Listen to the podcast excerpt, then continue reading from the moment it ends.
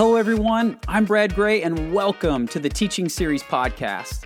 I am a follower of Jesus, and I find the Bible to be absolutely amazing and love helping people experience it anew.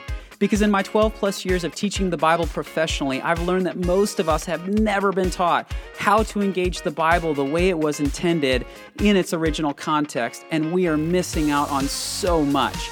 Because when the biblical text is set in its context, it becomes more relevant, compelling, and transformational than we ever imagined.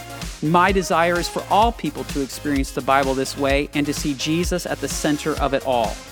It's to this end that I created the Teaching Series, which is a weekly video series that explores some aspect of the Bible in its original context and then talks through how we can apply it well to our own context.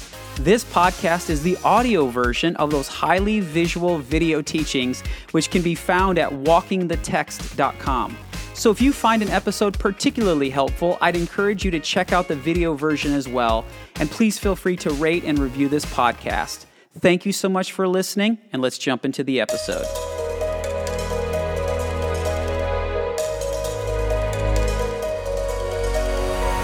Friends, hello there, and welcome to part six in our Bread of Life series. I am so thrilled to be able to share with you the teaching from this week because this is the week, if you're watching or listening to this on the release week, this is the week that we celebrate the last week of Jesus' earthly life. And there are so many amazing events around that that man, all we're going to do is just tackle one facet of it in the teaching today. But hey, real quick before we jump into the teaching, if you are just loving the context way of studying the Bible, if you've been looking for an opportunity to grow in your ability to understand context, I've got a really great opportunity for you. It is the Institute of Biblical Context conference that some friends of mine and I are putting on in West Michigan in June. It is all on this last week of Jesus's earthly life. And we'll tackle the resurrection and all kinds of things surrounding this. But if you're not familiar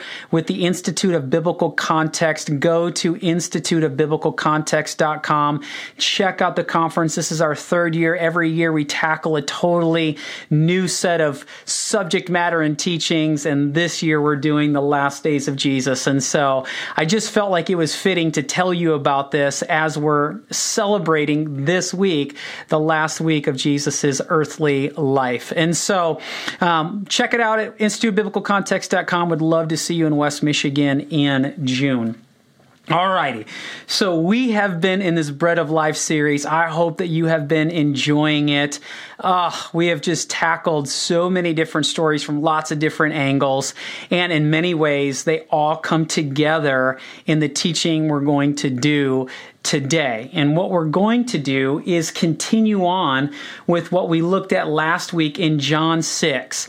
And so this John 6:35 passage where Jesus says, "I'm the bread of life." We've been centering ourselves around this passage for this Lenten season going up to Resurrection Sunday coming on Sunday.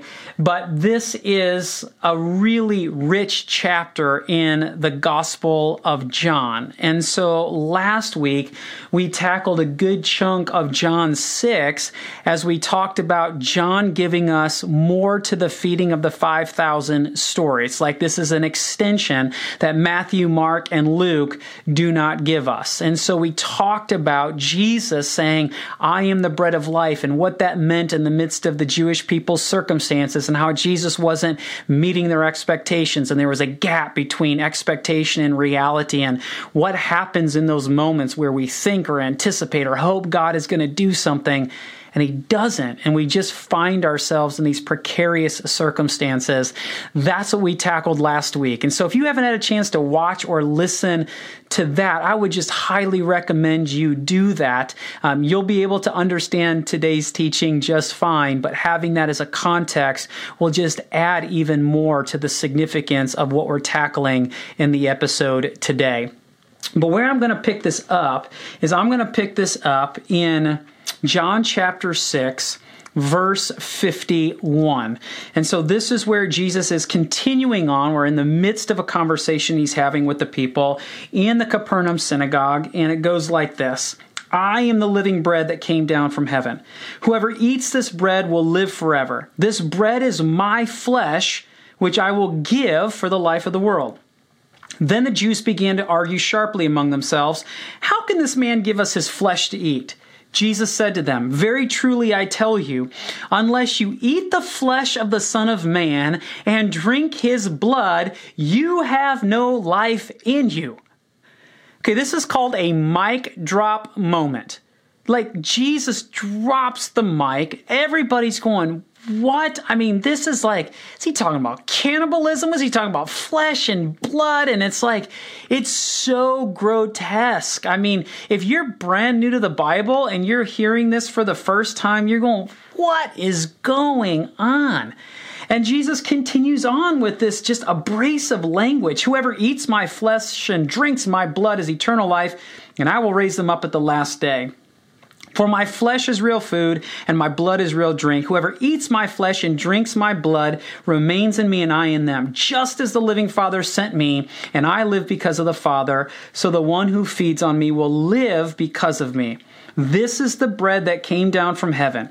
Your ancestors ate manna and died, but whoever feeds on this bread will live forever. And he said this while teaching in the synagogue in Capernaum. It's as if the story just drops off and Jesus stops talking and everybody is aghast to what he has just said.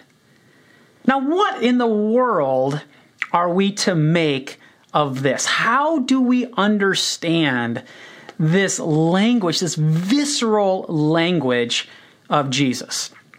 Well, on the one hand, let's talk about who's writing this. This is John, and John has an audience that John is recording these stories of who Jesus was and what he did in order to benefit his audience. So let's just take a few moments and let's just talk about who's John who's John's audience. And so last week we talked about the synoptic gospels, Matthew, Mark and Luke and how synoptic is a word that means to view alongside of one another.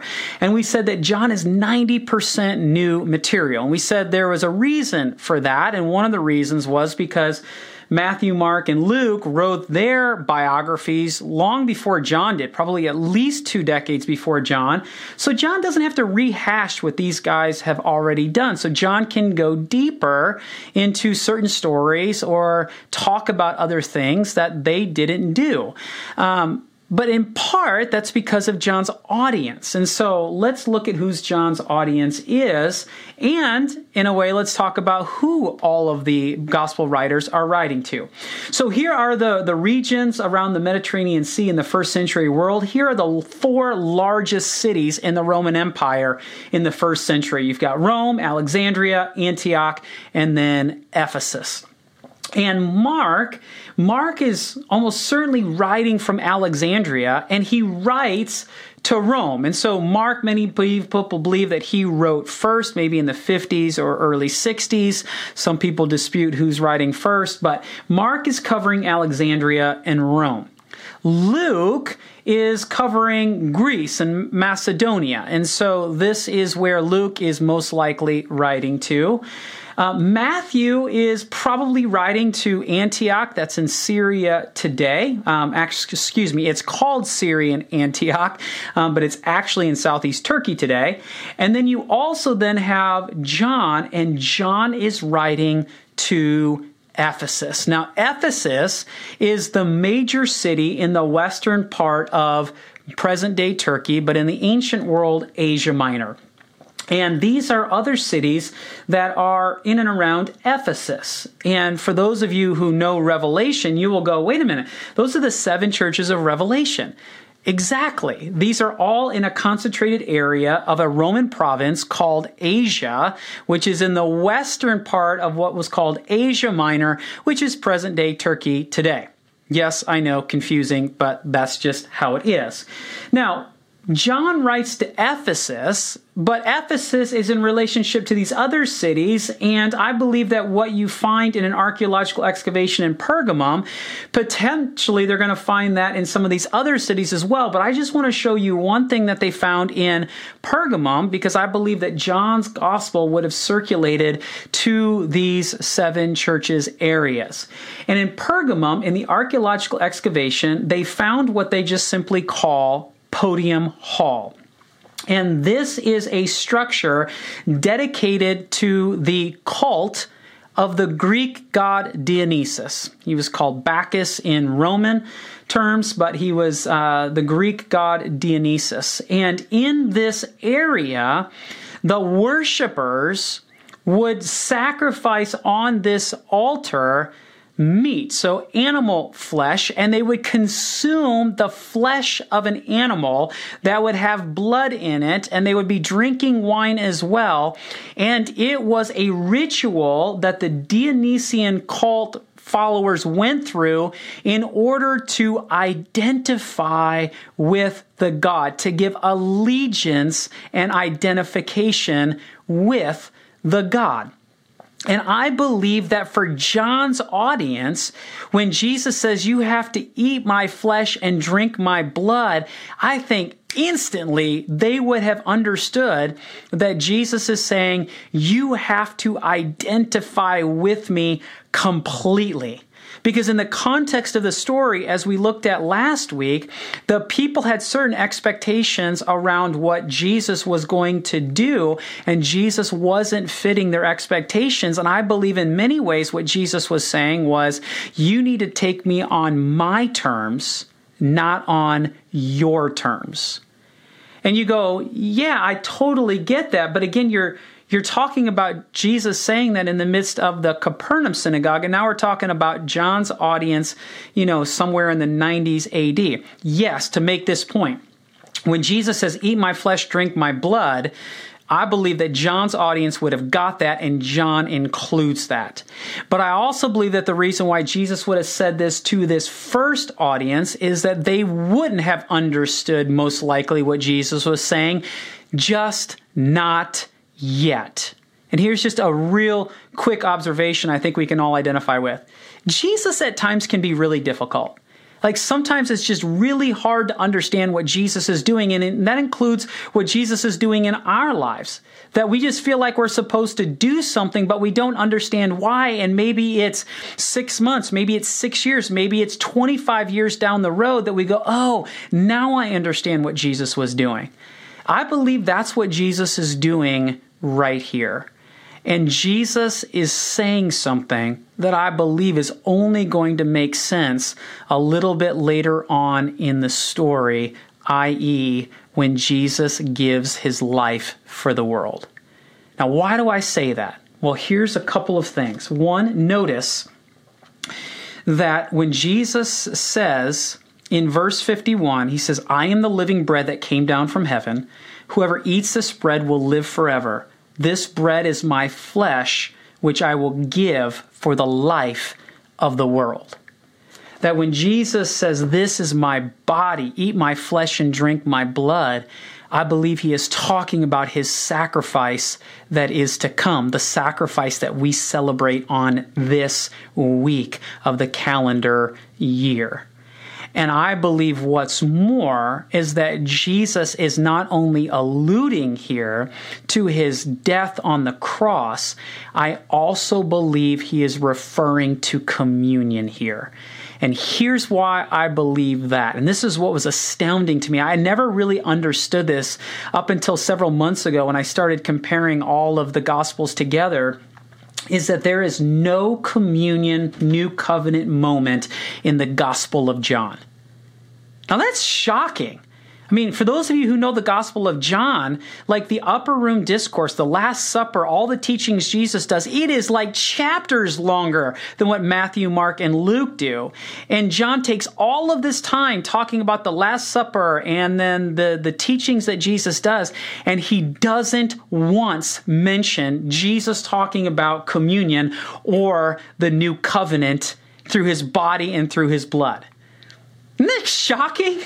And you go, why would he do that? Like, why wouldn't John include that there? Well, one, again, let's be reminded, John doesn't have to rehash what the others are doing. I believe John is emphasizing different things, but I believe that including what Jesus says here in John 6, which is not recorded in Matthew, Mark, or Luke, this is the reference to communion. This is reference to the new covenant. And as we explored in last week's episode, this whole conversation that Jesus is having is during the time of Passover, where the pure, unblemished lamb is sacrificed and the blood is painted over the doorpost of the Israelites back in Egypt. And this whole ritual of sacrificing a pure, unblemished lamb and then eating a meal, being reminded that this is where salvation is found. I believe that Jesus is making a reference to this right here, right now, and the people aren't going to understand, and it's only going to be later. And John doesn't include communion or new covenant because he's including this statement of Jesus. So here's what I want to do for the last part of this teaching is I want to look at the reference to communion and the new covenant and I want to start with this conversation in Matthew chapter 26, because Matthew is one of the places where we have the Last Supper, and Jesus talks about communion. He talks about this new covenant. So notice this in Matthew 26 26. While they were eating, Jesus took bread. And when he had given thanks, he broke it and gave it to his disciples, saying, Take and eat. This is my body. Now, Luke will give us a little bit more and say, and do this in remembrance of me. The question I just want to ask is that when Jesus says, This is my body, and he is holding bread, how would the disciples have understood what Jesus was talking about? Well, friends, we are dealing with a Passover Seder meal. And if you go back to Exodus chapter 12 and you read in Exodus 12 about this meal, you will be introduced to unleavened bread or the festival of unleavened bread that kicks off the Passover meal. And so when Jesus holds up bread, at the beginning of this series, I showed you this image in part one of bread. It would not have looked like this. The bread that Jesus is talking about when he says, This is my body, would have looked a lot closer to this. This is matzah bread. This is unleavened bread. This is what you ate during the Passover meal. Now, there's a couple of connotations here that are really spectacular. That when Jesus holds up unleavened bread and he says, This is my body, this would have meant something to the disciples in the room that day. Because in the Older Testament, in the Hebrew scriptures, leaven or yeast was a picture of sin and or contamination. Now there are times in the New Testament where leaven is used in a positive way. Jesus, we looked at one of the passages earlier in the series when Jesus talks about a woman who kneaded leaven into a batch and he's talking about the positive nature and the influential nature of the kingdom of heaven. But in the Hebrew scriptures, unleavened bread is seen as being pure. Bread with leaven was seen as contamination or a picture of sin. So even in the tabernacle, when you go into the first part of the tent area, you have the table of showbread, and that bread is unleavened bread. And so when Jesus holds up the matzah bread and he says, This is my body, Jesus is making a statement that his body is pure, it is unblemished, it is uncontaminated, and it's why it can be given for the entire world. Ha ha, that's spectacular. But there's another component to this as well that this bread has a name in Deuteronomy. In Deuteronomy 16:3, notice how the commandment connected to the Passover and unleavened bread. It says, "Do not eat it with bread made with yeast," talking about the Passover Seder meal. But for 7 days eat unleavened bread, the bread of affliction, because you left Egypt in haste, so that all of the days of your life you may remember the time of your departure from Egypt. Now, this bread did not symbolize affliction, it symbolized their freedom from the affliction. You see, back in the Exodus story, God says, I want you to make bread without yeast because I'm going to rescue and redeem you so quickly that bread that has yeast in it won't have time to rise. And so it's not the bread of affliction, meaning it represents the affliction. It's the bread that represented the freedom that God brought from the Israelites from their affliction. And so when Jesus holds up the bread and he says, This is my body, he's saying, This is the pure, unblemished, sinless body that can be given for the world, and my body is going to be the symbol of your freedom. And that's the kind of bread he is holding up in this moment. Friends, this is why this is why it's so significant to understand what's going on from a contextual perspective to realize what kind of bread Jesus would be holding in this moment. But I want to take it now one step further, and this is where it just gets even more spectacular. Notice with me in this passage again what Jesus does. It says, while they were eating, Jesus took bread and when he had given thanks, and by the way, this is blessing. So you bless God, you actually don't bless the food in the Bible. And some people go, well, how do you bless God? Well, the idea behind the word bless is to kneel or to bow, it's to acknowledge in that moment. And so Jesus isn't blessing the bread. He's actually blessing God. He's giving thanks, or the word can be to bless. So Jesus took bread, he gave thanks, he broke it and he gave it to his disciples, say, Take and eat. This is my body. So Jesus took bread and he blessed God. He broke it and then he gave it to his disciples. And he says, This is my body. And then now check this out because we've been looking at some other stories in this series, namely the feeding of the 5,000 and the feeding of the 4,000. And this movement isn't just in the Last Supper where Jesus took, blessed, broke, and gave. Notice this the feeding of the 5,000 shows up in all of the Gospels. Let's look at Matthew's rendition because the feeding of the 4,000 shows up in both Matthew and Mark. So I also want to look at Matthew. But the feeding of the 5,000, Matthew 14, 19, taking the five loaves and the two fish and looking up to heaven, he gave thanks. He blessed God. He broke the loaves and then he gave them to the disciples, and the disciples gave them to the people. It's the same four movements and then the feeding of the 4,000 to the pagan people. Then he took the seven loaves of the fish, and when he had given thanks, he broke them and gave them to the disciples, and they in turn gave it to the people. The same four actions are there as well. When Jesus took, blessed, broke, he gave.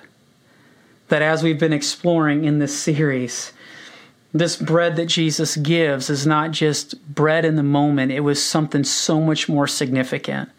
And that as we've explored the feeding of the 5,000, the feeding of the 4,000, this is to the Jews, to the Gentiles, it's for all people that Jesus went to a cross.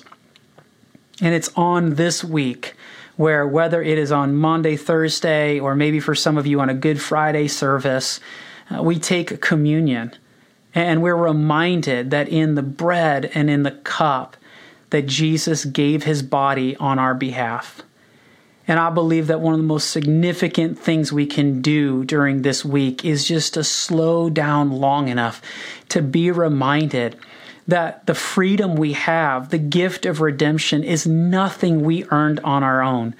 That this is something that the pure, unblemished Lamb of God could give on our behalf. That this is a week we celebrate, that we have hope for today and for the future because Jesus, who was the pure, sinless Lamb of God, went to a cross on our behalf and conquered death on our behalf so that we could have life. And so, as you come around, whether Monday, Thursday, or a Good Friday service, or you're just sitting in the passages this week around being reminded of Jesus' death, just be reminded that Jesus took bread, he blessed God, he broke it, and He gave it to you and me so that we could eat and that we could find hope both now and forevermore. May you celebrate our Savior well this week. May you be intimately reminded that the gift of life, both now and for eternity, is a gracious gift from God, who Jesus Christ went to the cross on behalf of all people so that we may all take and eat and be nourished forever. Friends, may you bask in that truth this week, and may we celebrate our crucified Savior who went to a cross on our behalf. Friends, thank you for watching. Thanks for listening. May you have a rich, rich week. Amen.